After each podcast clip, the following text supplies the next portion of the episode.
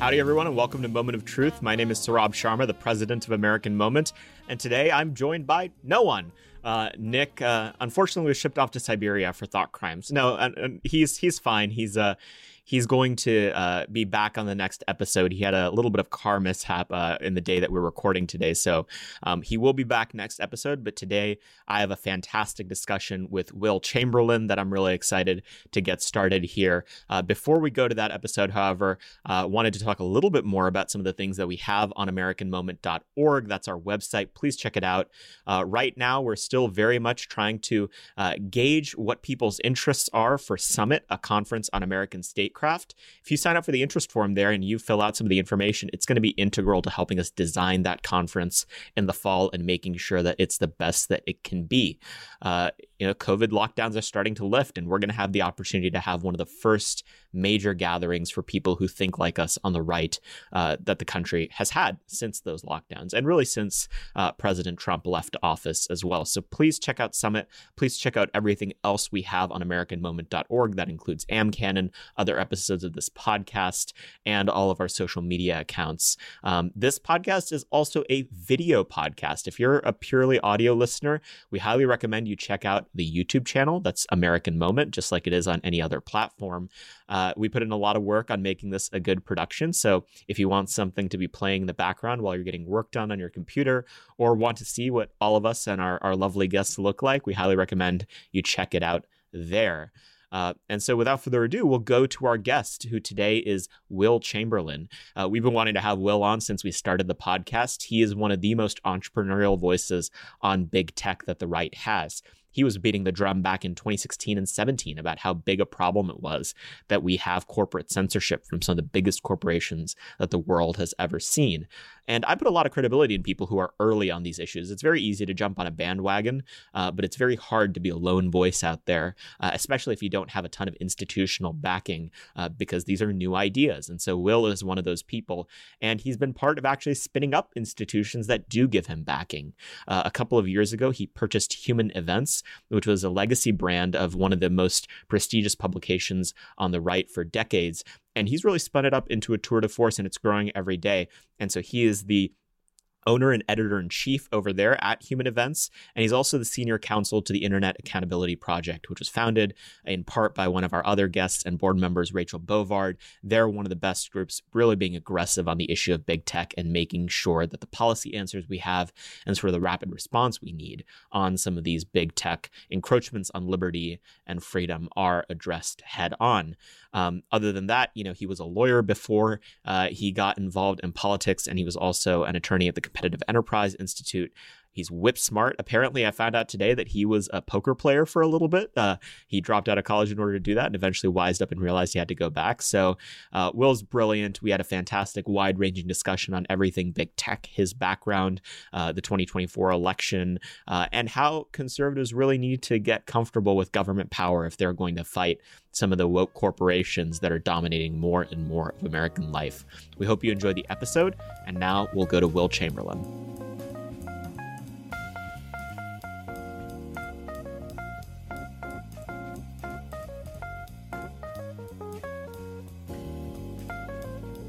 Thanks for coming on the podcast. Thanks for having me. So we always like to start with trying to get an idea as to what people's story is, and as a uh, lawyer who does not practice the law, we especially love uh, these cautionary tales for anyone considering the, you know, horrific future that is law school. So tell us how you kind of got involved in politics, Will. Oh well, okay. So let's see. Uh, I was played poker for a living briefly after dropping out of GW um, back when I was eighteen then I found my way into back into college because I realized like you, I was I hit a point where I was making enough money to live, but I didn't see a way to get like the promotion. Like I, I wasn't making enough money to justify not going to college at 19, so or at 21 rather. So I went back to college at University of the Pacific, Stockton, California, to do college debate. I was a very um, successful college parliamentary debater, uh, and then coach debate for another couple years after graduating. And I noticed that the other people I had competed against who had done similarly well were getting into Harvard and and you, you know all the best law schools in the country. I'm like, oh, I should I should take the LSAT. Did really well, um, and so even with kind of mediocre college grades, got into Georgetown, and then from uh, then Georgetown Law, and then so after did did very well at Georgetown, uh, got a job at Quinn Emanuel, a litigation firm in LA.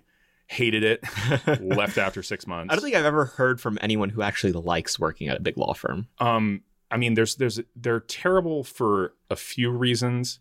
Um, it's very hard at the end of the day to avoid feeling one of two things: either tremendous guilt or tremendous exhaustion. So the guilt comes when you don't bill enough hours, and you know that you have this billable requirement that you didn't meet. Um, which is effectively you need to be billing roughly 40 hours a week, which means you need to be working about 60 because you can't bill every minute you're working um, ethically. So, or you've actually worked the amount you needed to, and then doing, you know, 10 to 12 hours of serious intellectual work is exhausting. So it's one of the two. If you either feel guilty or exhausted or both. Um, and that, and then there's also a, just a mundaneness to a lot of the early work. And, and then you look around at the people who are the partners and, I, and they're all divorced and they all they don't have their family lives in order. And, and I'm like, this is not, that's the prize at the end of the tournament. I think Glenn Reynolds something said something like that too. Like, you know, the the prize wasn't appealing, so why should I continue to grind through all the work to get to this prize that looks, you know, very very unsatisfactory. Yeah. And so you uh, were unsatisfied with working at the law firm, and so you decided to get out and you went into politics. A, why? And B, where'd you end up going? So, I mean, I, I got a, a nonprofit legal job at Conservative Enterprise Institute doing some class action work uh, that which I enjoyed, but I was ultimately a little bored with. And I, I wanted to get into politics after Trump won because I felt like, you know, that's where my politics were. I had voted for him, and there was room for someone. You were an LA lawyer who voted for Trump. Yeah, yeah, one of the like one. yeah, right. Like I, you know, it's hard to talk about with the people at the law firm. Yeah. Um, and and it was just a, a realization that you know, I, I figured I could do something out here in pro-Trump politics. I had no idea what it would be, but I'm like, look, I'm I went to Georgetown Law. I, you know, I have this legal resume. I've got to be useful somehow. Um, and then eventually, you know, what I started doing was uh, actually met Mike Cernovich, and then through him got hooked into some people he knew out here in DC, and then started organizing like cocktail hours for Trump supporters back in 2017, called MAGA meetups. Um, and that was how I started meeting people and getting to know people.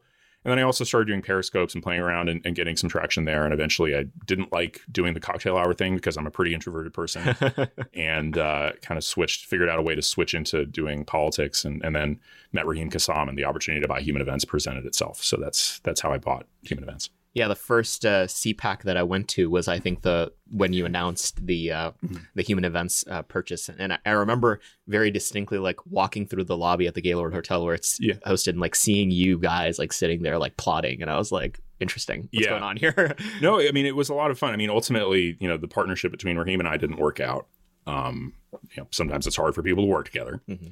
but uh, I'm, I'm, still very happy with what we've done with human events. Um, and in terms of, I think, you know, the aesthetic of the site, you know, there was a period when we started, we realized that every single conservative website was just ugly. Mm-hmm. I mean, mm-hmm. it was, they were, they were all terrible and yeah. American Greatness and Daily Caller and all of them. And, and we showed up and we were like beautiful aesthetics, like beautiful pieces. And all of a sudden they, they're all like, Hey, we need to up our game. And so they have, and I'm, I'm happy about that. Yeah. Uh, so tell us a little bit about the background of human events. Like, what is it? I mean, uh, you know, it has a history to it. Right. It's not a brand yeah. that you, that came out of nowhere. No, so it's I mean it was the oldest it's the oldest conservative magazine in the country. I think it was started in the 1940s. Um, I forget the exact date. It was Ronald Reagan's favorite magazine. Uh, my dad had a whole bunch of you know my grandfather had a whole bunch of human events that he found, and my dad found them when they were going through the estate. Uh, it, you know, it's a very very old brand, just sort of the harder right version compared to National Review. Yeah um, in the early so days. So you're saying National Review did not invent conservative magazines? No, no, they didn't. yeah, but uh, they they fell on hard times, and I think by 2013 they were online only, and by 2015 they were effectively defunct. Mm-hmm. So Salem bought them, but they were just sitting there, and eventually I think the opportunity to buy it from Salem presented itself, and Raheem and I, you know, Raheem had run Breitbart London, so we saw, you know. I, we saw a way to partner up and him have him be EIC and me sort of publisher. Uh, and you know, eventually though, like Raheem, you know, I split up very quickly, and then uh, and then I ended up taking on EIC and publisher roles. Um, and we've actually we've brought in now uh, Jeff Webb, who is the CEO of Vars- who is the former CEO of Varsity Brands, the cheerleading Goliath, uh, cheerleading apparel Goliath, and he's now running a you know the new news division that we're doing, while I'm still kind of running the opinion side. What do you see lacking in sort of the existing right of center media ecosystem that you wanted to fill with human events? I mean, I thought there was a lack of, you know, I, I, I there wasn't an equivalent to National Review for the populist nationalists. I thought, mm-hmm. um, in terms of polish, in terms of the writing quality. Um, American Greatness was, I, I, think American Greatness and Federalist are really good, but they weren't quite what I wanted, especially when it came to stuff like te- big tech and um, and some of the issues that I really cared about. And I think, uh, you know, that's what we really bring to it. I think if you read our pieces, you'll notice the writing and editing quality, especially on the opinion side, is really, really good. Um, that's because I have this absolutely stellar managing editor who is pseudonymous because she doesn't want to, you know, have her, you know, be publicly affiliated or be publicly, you know, political.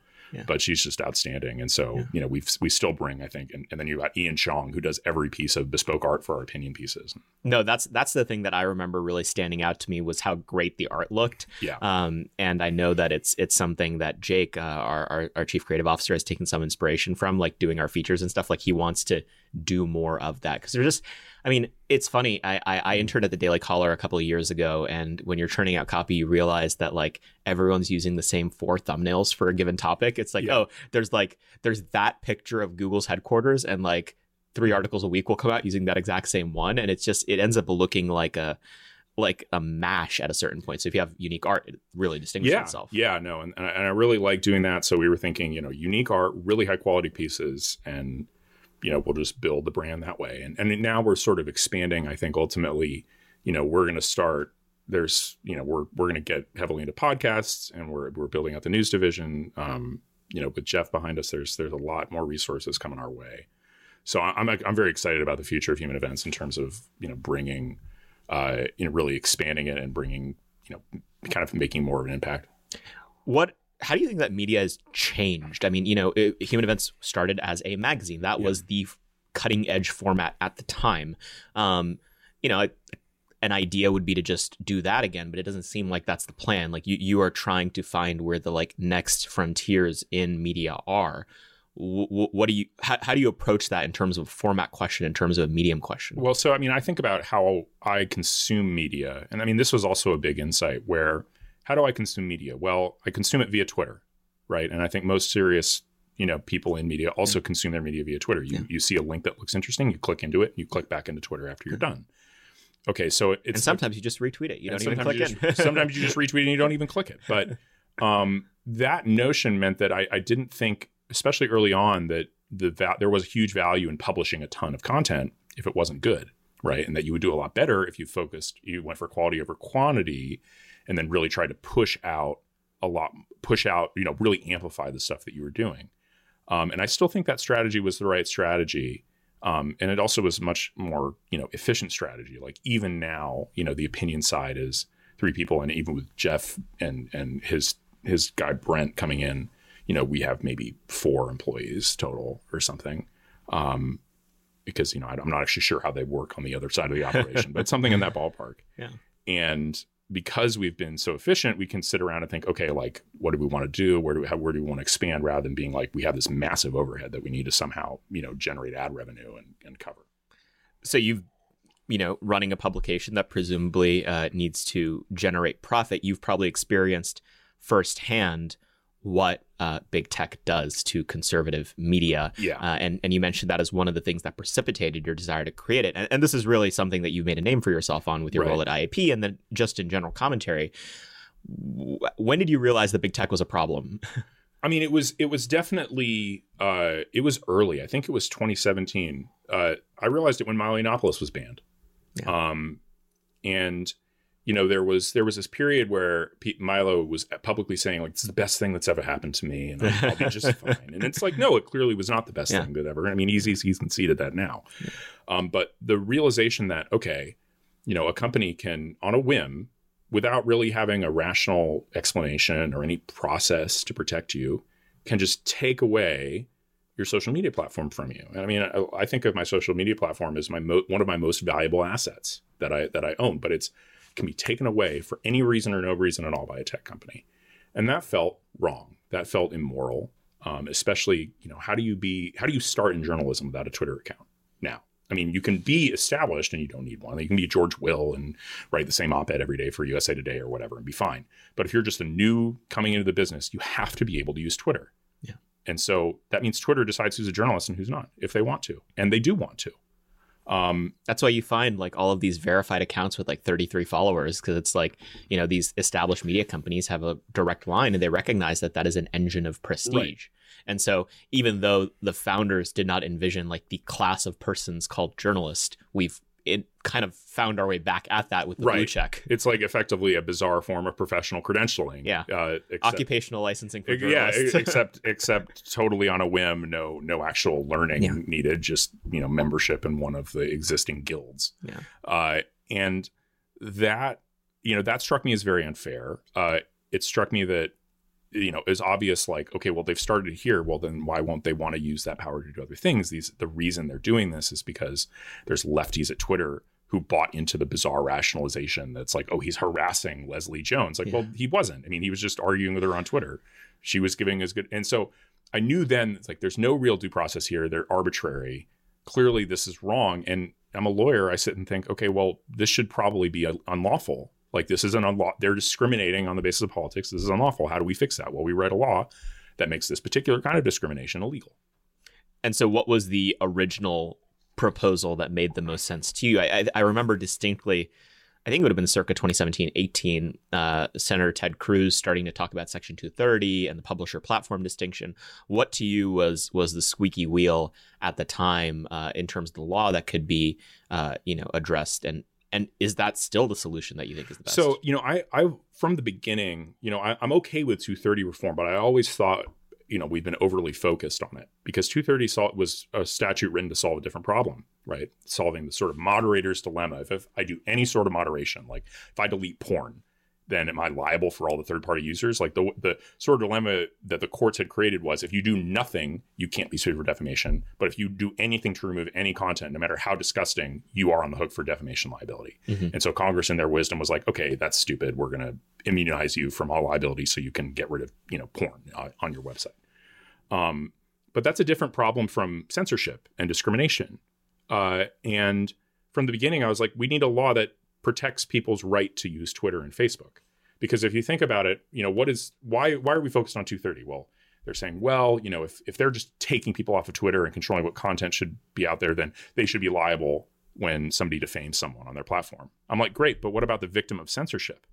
Like some other person being able to sue Twitter and Facebook for defamation does not solve, does not redress the harm of the person who's been censored. Mhm. Like they're the ones who need protection.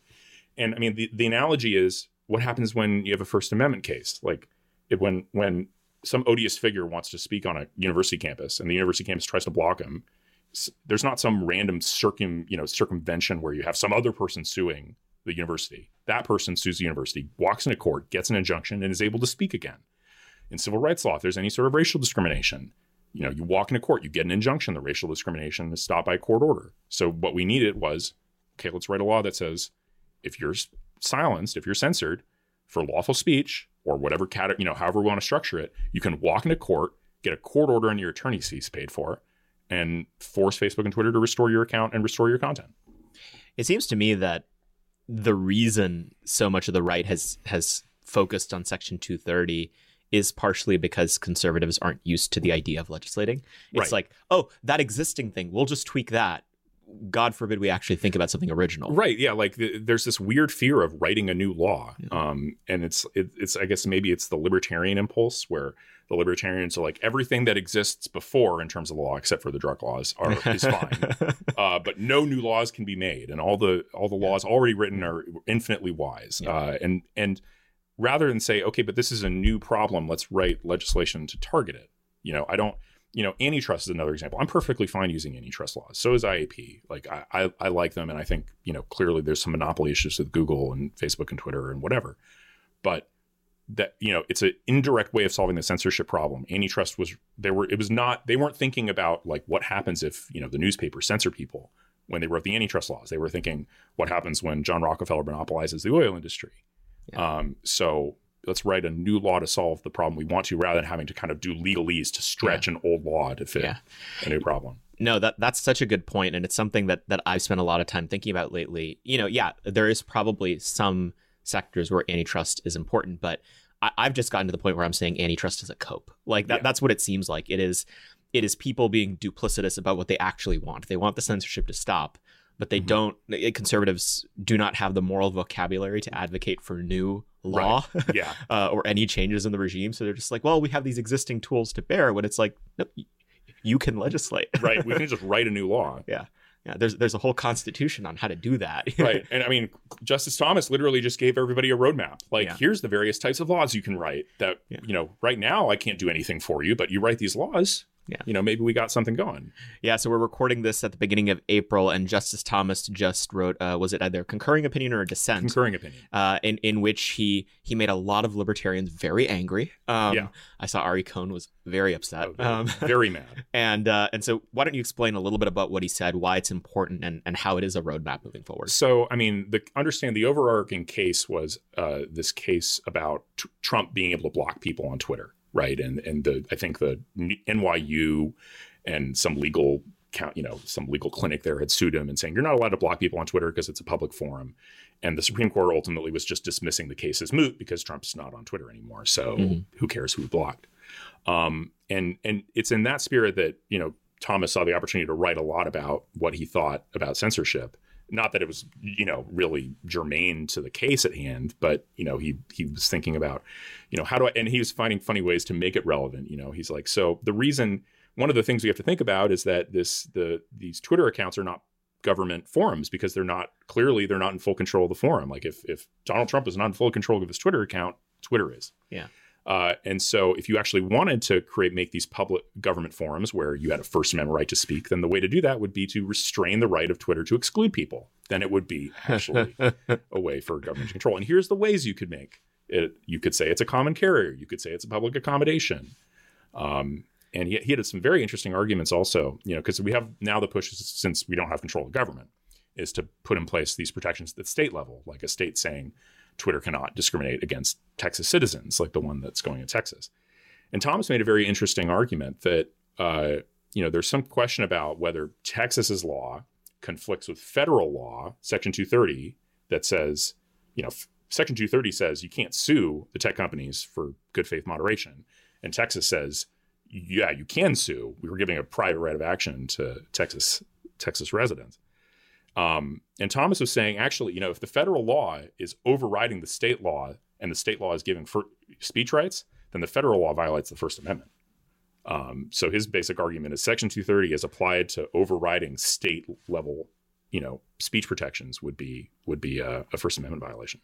So he blew open the Overton window on this because it Oh, seems yeah. like I, I remember when uh, you wrote you you signed on to something I think called Tech New Deal uh, at Mhm. Claremont that published a couple years ago, and the classic argument that was made against kind of your crew was that oh who are these you know rowdy Twitter users they're not serious people uh, we don't have to take any of the arguments they're making seriously and now a Supreme Court justice who has a lot of cachet on the right even amongst libertarians is blowing open the Overton window on this yeah. conversation. No it, it, it just feels i mean it's such a vindication you know i mean obviously there's a long way to actually making that law and getting it upheld in the courts but it's a huge vindication because i mean people told me i was crazy and i mean i i heard so many people but they're a private company. They can do what we want. That's not conservative what you're saying.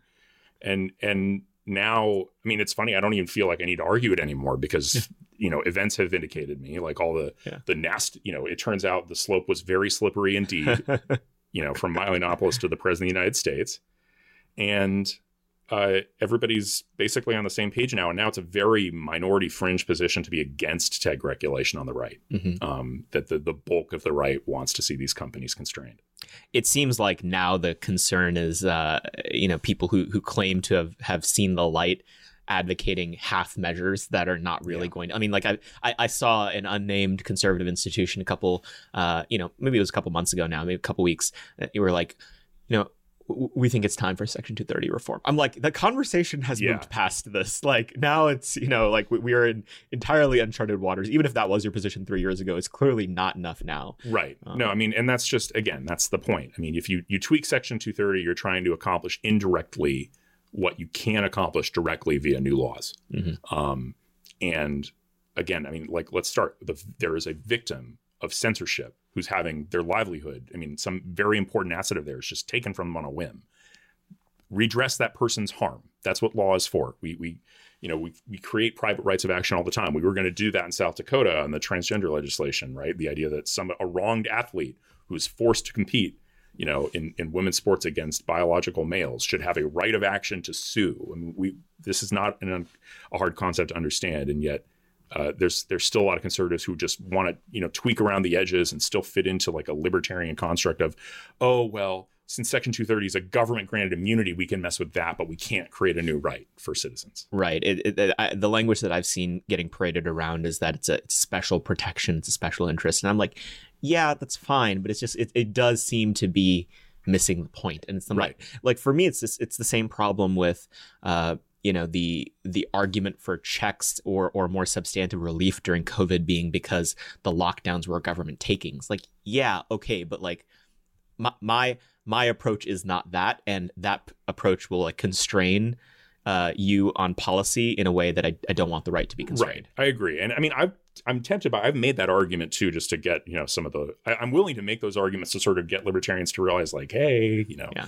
like let's come over to the right side of the argument. But at the end, yeah, I, I mean, I think ultimately using takings alone as the rationale is not why we want to give stimulus. It's not. I mean, although I mean, in a way, it is a massive government taking from everybody who does business. Uh, so anyway. So where where does this? I mean, you spend enough time in DC now that you probably have a sense of, of what some of these like pathologies on the right are. What what is where does this crisis of imagination stem from? The inability to legislate or even think in those terms. Like you know, Section 230 appears to have been written on stone tablets by Moses at this point, and you know the right can't even think beyond that. Where does that broader you know problem come from? I mean, I think it comes from you know 30 years of the intellectual space on the right being dominated by the Kochs uh, and you know, I actually talked with Charlie Kirk about this. You know, it's it's fascinating how you know you you come up in conservative politics. Even if I wasn't super involved in DC when I was a young person, I was reading all this stuff, and you're just you you know you're Milton Friedman, you know you're Mises, you know all the liber- classical liberal stuff, but they don't teach you how government works and how to use it to actually protect your people from you know any sort of real problem that's existing for your your base. And uh, I think you know we feel there's sort of a feeling of okay, well now we we need to get past that. There needs to be a new set of intellectuals who are actually saying, okay, no, here's we're actually going to protect the interests of the people who vote for us and use government to do that. Yeah, um, and that's still conservative. Yeah, right. It's uh, I mean, obviously, it's a problem that we think about a lot at American Moment is recognizing that you know these libertarian institutions have dominated the personnel generation on the right for the past 20 to 30 years and so you have all the people who know anything as people who hate government and who also like leave pretty quickly. Like they'll do 10 years around yeah. here and then they want to go off to the private sector and then we have no ability to govern and it's right. a big problem. yeah. yeah. yeah. Coming into DC right after Trump got elected, what was it that you were seeing? I mean, you weren't in the White House, but presumably you had friends. You know, what, what was your sort of 30,000 foot takeaway of what happened over the last four years? Oh, I mean, we just got absolutely destroyed in terms of staffing the White House early on. Uh, you know, the I mean, apparently there was a, you know, they didn't even remember they sub, had people submit to makeamericagreatagain.gov yeah. or something. Great, greatagain.gov. Greatagain.gov, yeah. and all those resumes just got flushed down the toilet, and it was just staffed with RNC people from the very beginning. Um, and as a result, like getting these serious issues taken care of, the, you know, you couldn't do anything. I mean, I, I kind of like Trump realized it too late. There was a period of two years where the moment Milo Yiannopoulos was banned in a pro- in a world where the Republican Party had its act together, immediately there would have been legislation to be like, no, no, no, no, no, you don't get to ban any conservative influencers. Yeah. Sorry, Twitter. It's a right to use it unless yeah. they break the law. Yeah. And imagine if they had done that. Like imagine what the world would have looked like in 2020 yeah. if the Republicans were capable of getting their act together and putting an immediate legal stop to what Twitter and Facebook were doing to some of the more fringy influencers. Yeah, it uh and and I think some of you know one of the weird Morton Blackwell has a law of the public policy process that I think goes something along the lines of, you know, in any organization, you need to have just as many people to the right of you as you do to the left of you. And if you extrapolate that concept out, the right is very skittish and incapable of defending people that are those those icky right wingers to the right of them. Yeah.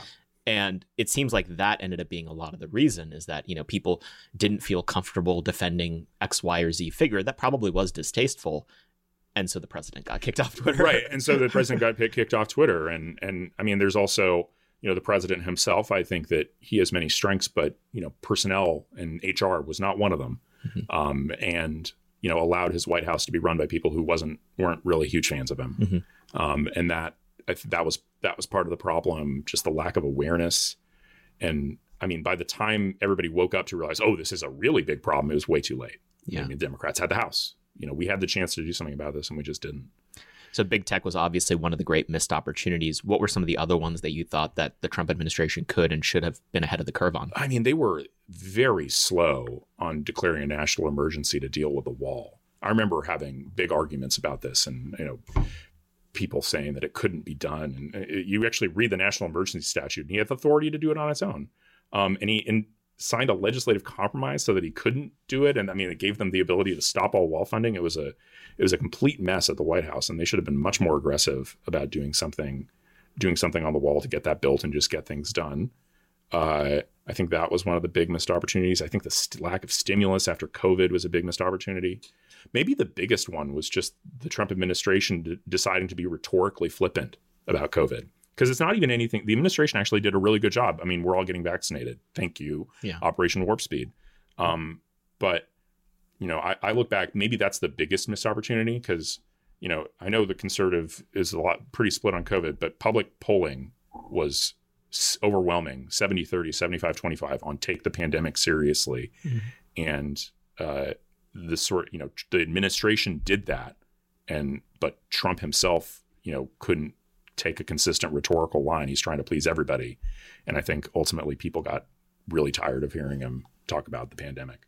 Well, also, I mean the the the expert class that people deferred to also beclowned itself over the last year. Like, absolutely. And in so many different ways too. Um like i remember when i was pushing masks and fauci and others were out there saying masks are stupid.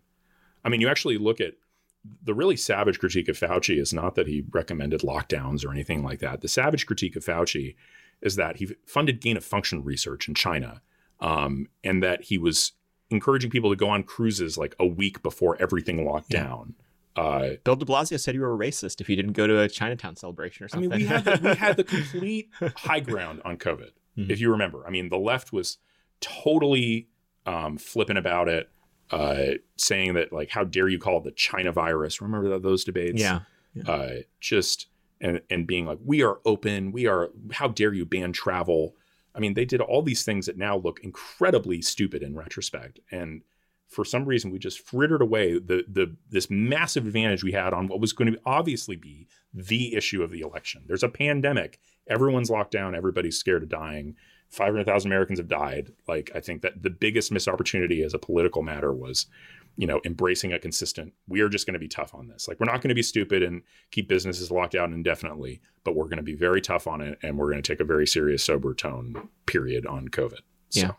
Yeah, I, I've really struggled with this one because I, I share the the concerns that you have there, and and it's very clear that if a nation acted aggressively enough, they could have been done with the pandemic by the summer Yeah. of last year, uh, and and we did not take that path, and and just now are we starting to emerge from that.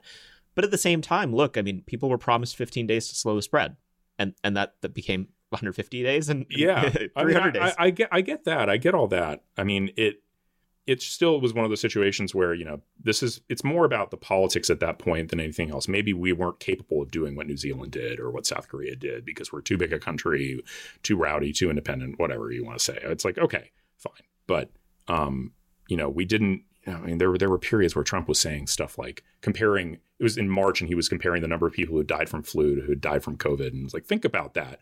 It's, I mean, those were obviously silly tweets and silly things to be doing in retrospect. Uh, and I still remember it was just the same people who were everybody who said, you know, nobody's going to die from this. The pandemic will be over by April. Everybody's overreacting. It's like those people didn't check their priors at all. Yeah. Uh, it still still frustrates me because Yeah. I, I remember just being like, no, read look at what happened in Italy. This is going to blow up on us, and everybody's still freaking out and being like, how dare you say that? There's, you know, this is actually going to be a pandemic.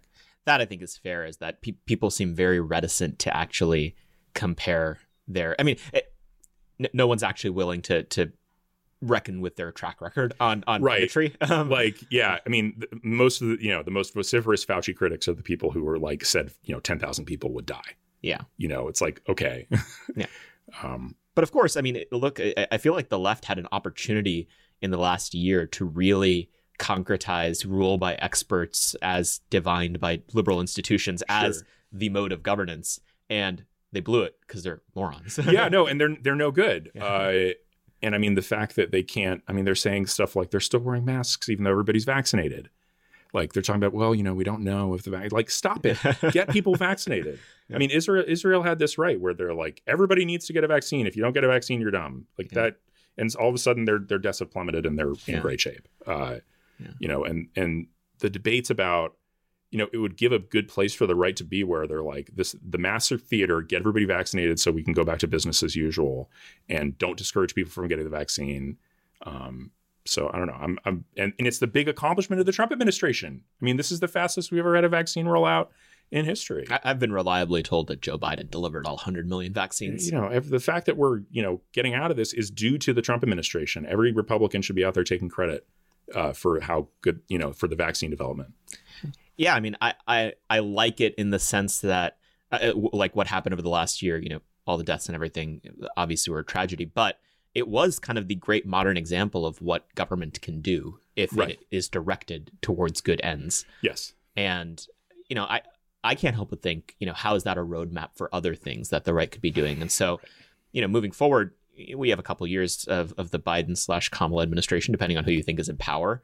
Going into 2024, 2028, what is it that you would like the agenda for the right to look like at a broad level? And then the particulars, what are the issues that they should be focusing on? Well, so I mean, they need to focus on immigration and trade. I mean, the border is a complete catastrophe. It's proven the point that you know we're in the uncanny valley where we've chosen the least po- humane policy possible, and that's totally on Biden and Kamala, right? Mm-hmm. Like they didn't have to choose the policy of don't you know have the law be strict, but only enforce it sparingly or barely enforce it, because that's led to the massive human tragedy at the border where you've got you know children being We are in the least optimal scenario. yeah, the least optimal. It's like open borders would be more ethical than what you're doing right now. And I don't think I think open borders is very unethical, but it would be better than sort of de facto open borders with de jure closed borders. That's that's terrible. Hmm. Um, and it's inhumane and you have, you know, you're you're massively incentivizing people to go into the arms of human traffickers to come over the border by the thousands with a situation we can't possibly cope with. And I mean, you you see those well, I mean, you see that they're massively overcrowded in all those facilities. I mean, those people are. I'm. It's terrible. It's a human tragedy. Um, and that Trump had a correct answer, which was no, enforce the border, deter people from using these human traffickers, squeeze, you know, stop that from happening, and then allow people in legally. Um, and so I think back to focusing on immigration, trade as well. That's a big one. Um, but then also the, the combined like anti-corporate wokeness. I mean, it's disgusting to watch all these corporations suddenly start shilling for Democrats. I mean, they did it before a little bit, but now, I mean, we need to be, you know, talking about excise taxes on baseball. Um, like, we, we just need to deter this. Yeah. Our American corporations should feel, you know, they can speak about their interests, but the moment they start speaking about partisan political debates, they just feel the weight of the federal government come down on them the next time the other party takes power. Yeah. The lieutenant governor of Texas, Dan Patrick, had a tweet the other day where he had uh, called up the, uh, I believe it was the American Airlines government affairs Mhm. person, their top government affairs person, and he, and he straight up asked them, "Did you read the bill, Mhm. uh, the, the the election integrity bill that was uh, being condemned by American Airlines?" And and the person said, "No, we did Mhm. not read the bill." What about your CEO? Did he read the bill? No. No. It's it's purely narrative coming out of the. Right. Yeah, no, they just they bought into Stacey Abrams and whoever else's narrative, and there need to be consequences for that. Mhm. Right. This is the other thing. I mean, there's a reluctance on the right to really fight back and use tit for tat because that's that's how you deter this behavior. Um, go, you know, the next time, obviously, the next time they need the airlines need a bailout, they should be told that oh, we're so sorry. We hope you enjoy bankruptcy and that new management can effectively em- employ all the people Yeah. after your entire C-suite is fired. yeah. Maybe go back to Marc Elias and ask him if he'll share some Right. of his, you know, Ford Foundation money with you. I mean, it's just you know, like basically the the goal of the conservative movement. I think that should be a policy goal. Should be the C-suite of any company that came out against this bill to be replaced. Right, all gone. New new executives. Yeah. Like you're, you know, I mean, there needs to be deterrence. There needs to be, um, there needs to be consequences for joining a partisan political debate. If you're one of America's, if you're Coke, everybody drinks Coke. If you're baseball, stay out of politics. Like, just to this. I mean, if you want to go advocate for your own interests, that's what I think we should be fine with you know, I, I'm okay Coke saying like, hey, like we need to talk to politicians and be like, well, we need this plant here, or your the policy you're going to propose is going to really hurt our business and put a lot of people out of work. Fine. But the moment you're taking sides and you're just joining the Democrats, okay, well now you're an adversary of the Republican Party, and we should want to defund you the same way we want to defund Planned Parenthood. Yeah. And actually do it. Yeah. Unlike with Planned Parenthood. well yeah uh, well and that that's you know a it's like a why are you hitting yourself sort of thing Th- these companies they always say well these policies are bad for business why are they bad for business because we won't do business in the state if you pass this policy wait a second Right. so so it, it's just you. Like you're the one who has the problem here. Yeah. uh, and you know uh, th- this was how i got involved in politics was uh, in 2017 i was working in the texas legislature and they had what was called the women's privacy act up for debate there which was uh, a transgender bathroom bill. And you know the entire force of you know all the national sports leagues and all these major corporations and and texas is uniquely guilty of corporate solicitude. Like please please please please move here as opposed to i think a more dignified approach that someone like ron desantis in florida take which is if you'd like to come here you're more than welcome to but that bill didn't end up passing and all it was was overriding municipal ordinances that mandated uh, transgender bathrooms. Yeah. and and public public facilities would have you know men and women restrooms. That was it. And that was too much for corporate america. And so that's how i that was my first experience in politics first major legislative fight. So like i've always seen this like this is not new to me and it's kind Yeah. of funny to watch everyone wake up now. Yeah. um, but I mean, I think I think we can win this one though. I think that this is they've massively overreached with this bill, Yeah. and suddenly every I mean, even Mitt Romney is out there being like, "You've bought into false information." Yeah. The most useless Republican in our in the Senate is angry about this. So, Yeah. Well, I mean, you- mentioned though, like you know, actually defund them, unlike Planned Parenthood, which we haven't. And that's the thing I worry about with this is that the Republicans are very, very bad at follow through on this stuff. Um, Yeah. At least partially because most of the political capital that they can generate off of uh, being good on this stuff uh, happens on the front end, on the like proposing the policy or saying you would propose the policy. And uh, I think there's no better example of this than what just happened in Georgia. Like I remember every Republican, myself included, on Twitter was so excited Georgia was going to cut this Delta ta- uh, Delta Airlines tax break or whatever, uh, and it passed the House. It did not pass the Senate, and so Delta Airlines still has its tax break.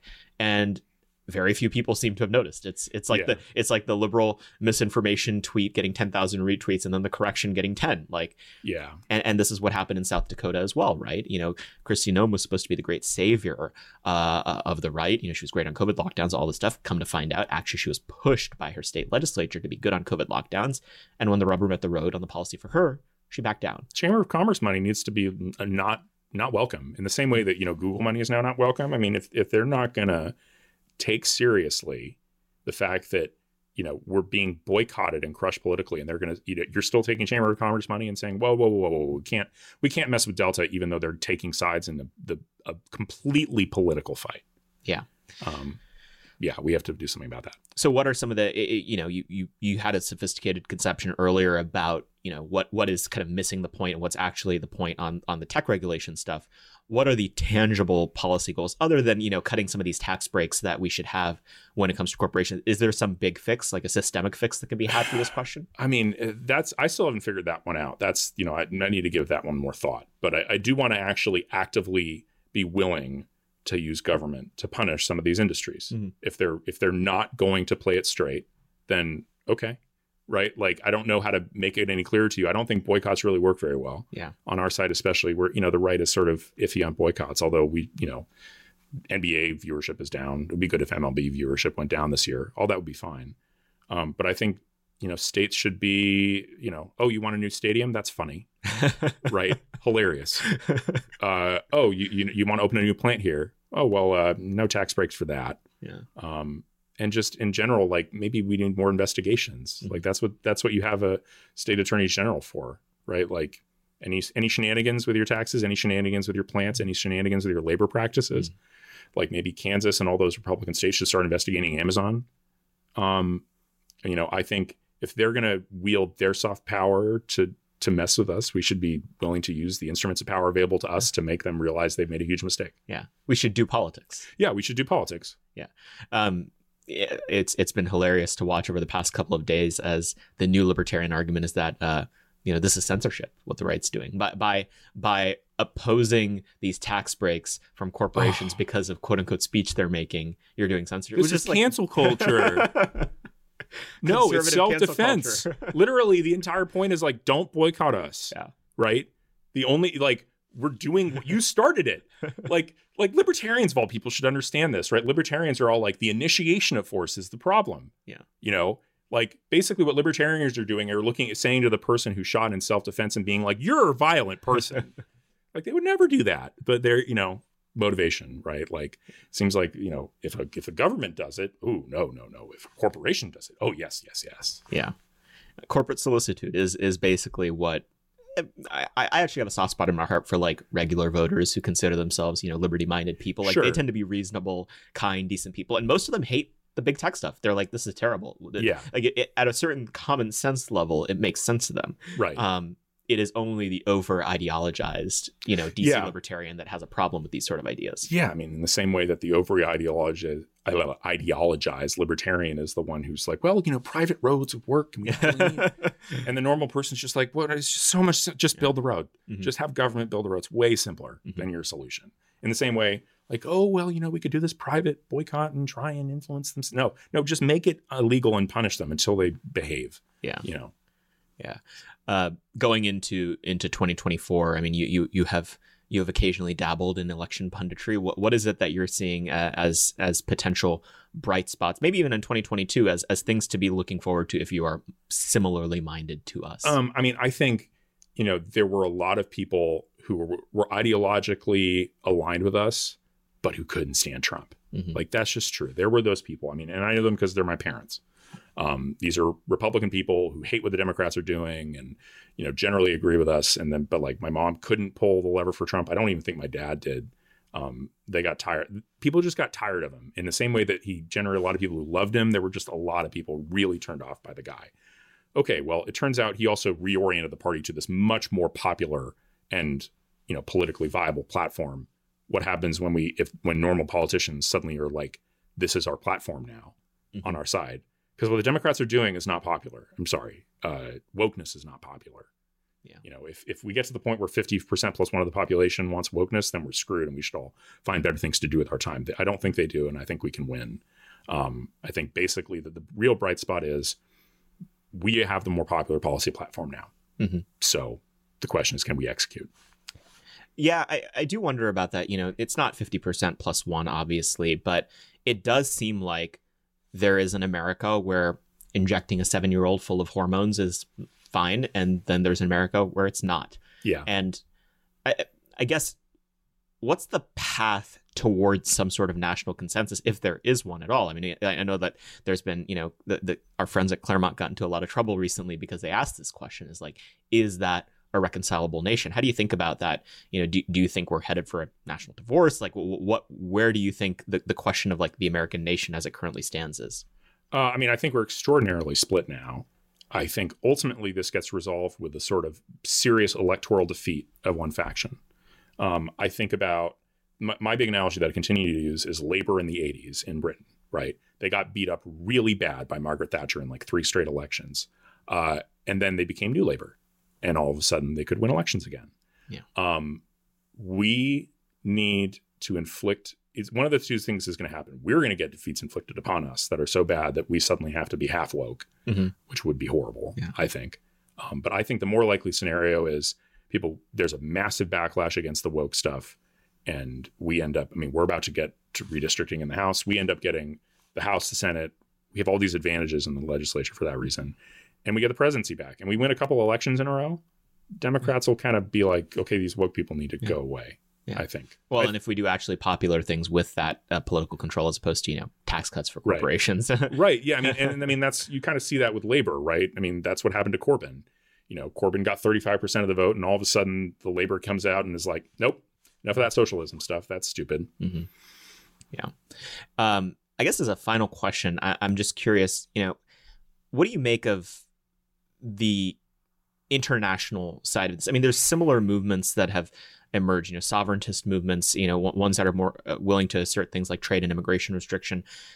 Do you think that there's something there as as sort of a global realignment of politics, or, or is that overstated? no I, I think there really is something there i mean when you go to you know a, the national conservatism conference or whatever you, you meet a whole bunch of people who are internationally in agreement with you that their own nations should focus on their own interests first it's fascinating Yeah. uh, like a nationalist international uh, is Yeah. I think someone uh, Anna Anna put it Anna Wellis. Yeah. Um, and uh, I think I'm I'm very optimistic about it because there there are a lot of people who kind of see the, the proper realignment because, you know, once you get realize, okay, libertarianism is just not that popular, but populist nationalism really is, Yeah. you know, like a socially conservative, economically moderate, uh, willing to use government power party is a very, very popular thing, then, I mean, you, you start seeing like a lot of these parties spring up and do really well in elections, and some places take over and do great. Hungary, Poland, um, and in other places, I think I think people are really going to get tired of neoliberalism. You know, even if Boris Johnson isn't fully nationalist, he's at least somewhat. He's very popular. Macron is not. Uh, I, th- I mean, I think the trend the trend line is going to go in the right direction, and and you know, as long as we if we move to politicians advocating for populist nationalism who don't have that same polarizing effect as Trump is, I think I think we're going to start winning elections big. Name one that you think gets close.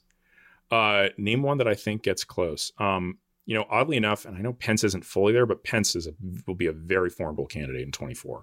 He's not my ideal guy, but I think Pence running on populist nationalism would beat up on Biden, honestly. Interesting. Uh, huge name recognition, very competent debater, very polished, and lear- learned the lines as as a as Trump's VP. I think he would be very formidable. Um, I also I think DeSantis would be formidable too. And I think obviously, like I really like Hawley and Cotton, although I don't know that they have the name recognition to really get where they need to be. But you know, I mean, imagine Pence running on MAGA in 2024. Maybe people are still furious that he didn't overturn the election results, but Yeah. By all accounts, he was about to be executed. that was really dumb. well, there's a lot of really dumb, dumb things out there. Mhm. But thank you for coming on the podcast, Will. Really Sure. appreciate it. Absolutely, happy to be here.